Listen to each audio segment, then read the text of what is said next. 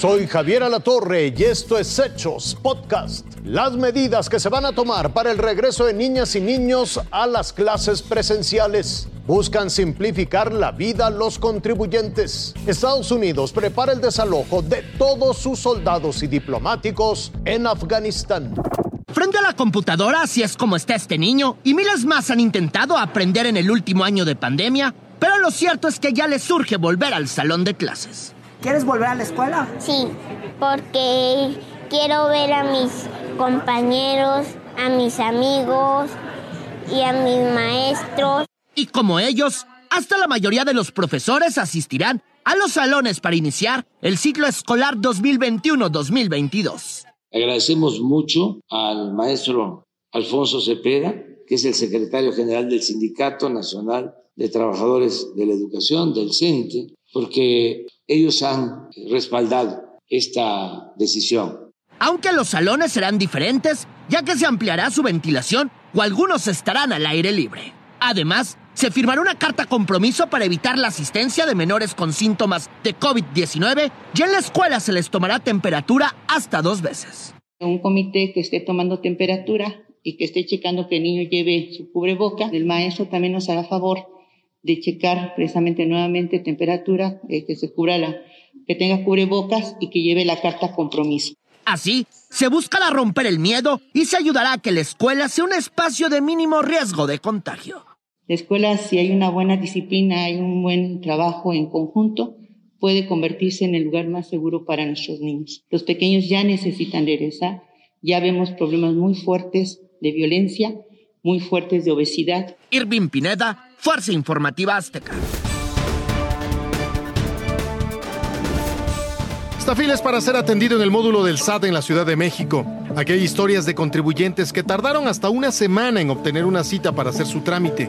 Llevo una semana que le estuve busque y busque, pero no hay. Entonces, pues tuve que venir para acá. ¿Y qué trámite vas a hacer? Una constancia de situación fiscal. Y así como ese trámite, lo que más buscan hacer los contribuyentes son dar de alta su registro federal de contribuyentes. Pues la verdad, mira, yo he ido a, así, la verdad, sin ningún problema. ¿Ha pasado rápido? Sí. Sí, ahorita ni 10 minutos siquiera. No, no traigo cita. Ahorita voy a pasar a ver cómo está. Dicen que son 5 o 10 minutos el trámite. Pero hay otro trámite que a muchos le ha provocado dolores de cabeza y es el de la renovación de la firma electrónica, sobre todo cuando ya está vencida, porque entonces deben venir a tramitarla de manera presencial y la cita puede tardar semanas. Ante ello, el presidente de la República anunció que ya se trabaja en una simplificación de trámites. Puede ser que haya obstáculos, trabas, como se está este, denunciando, y hay que buscar simplificar porque eso también, entre otras cosas, primero es eh, facilitarle a los contribuyentes. ¿no? En un comunicado, el Servicio de Administración Tributaria adelantó que se buscan reducir los tiempos y aumentar el catálogo de trámites que ya no serían forzosamente presenciales. Y señaló que tan solo para el mes de julio de este año alcanzó el nivel de servicio que tenía en 2019 al atender a más de un millón de contribuyentes. César Méndez, Fuerza Informativa Azteca. Son 3.000 infantes de marina y soldados. Deberán estar instalados ya en Kabul, la capital de Afganistán, en las próximas 48 horas. Su misión no es de combate.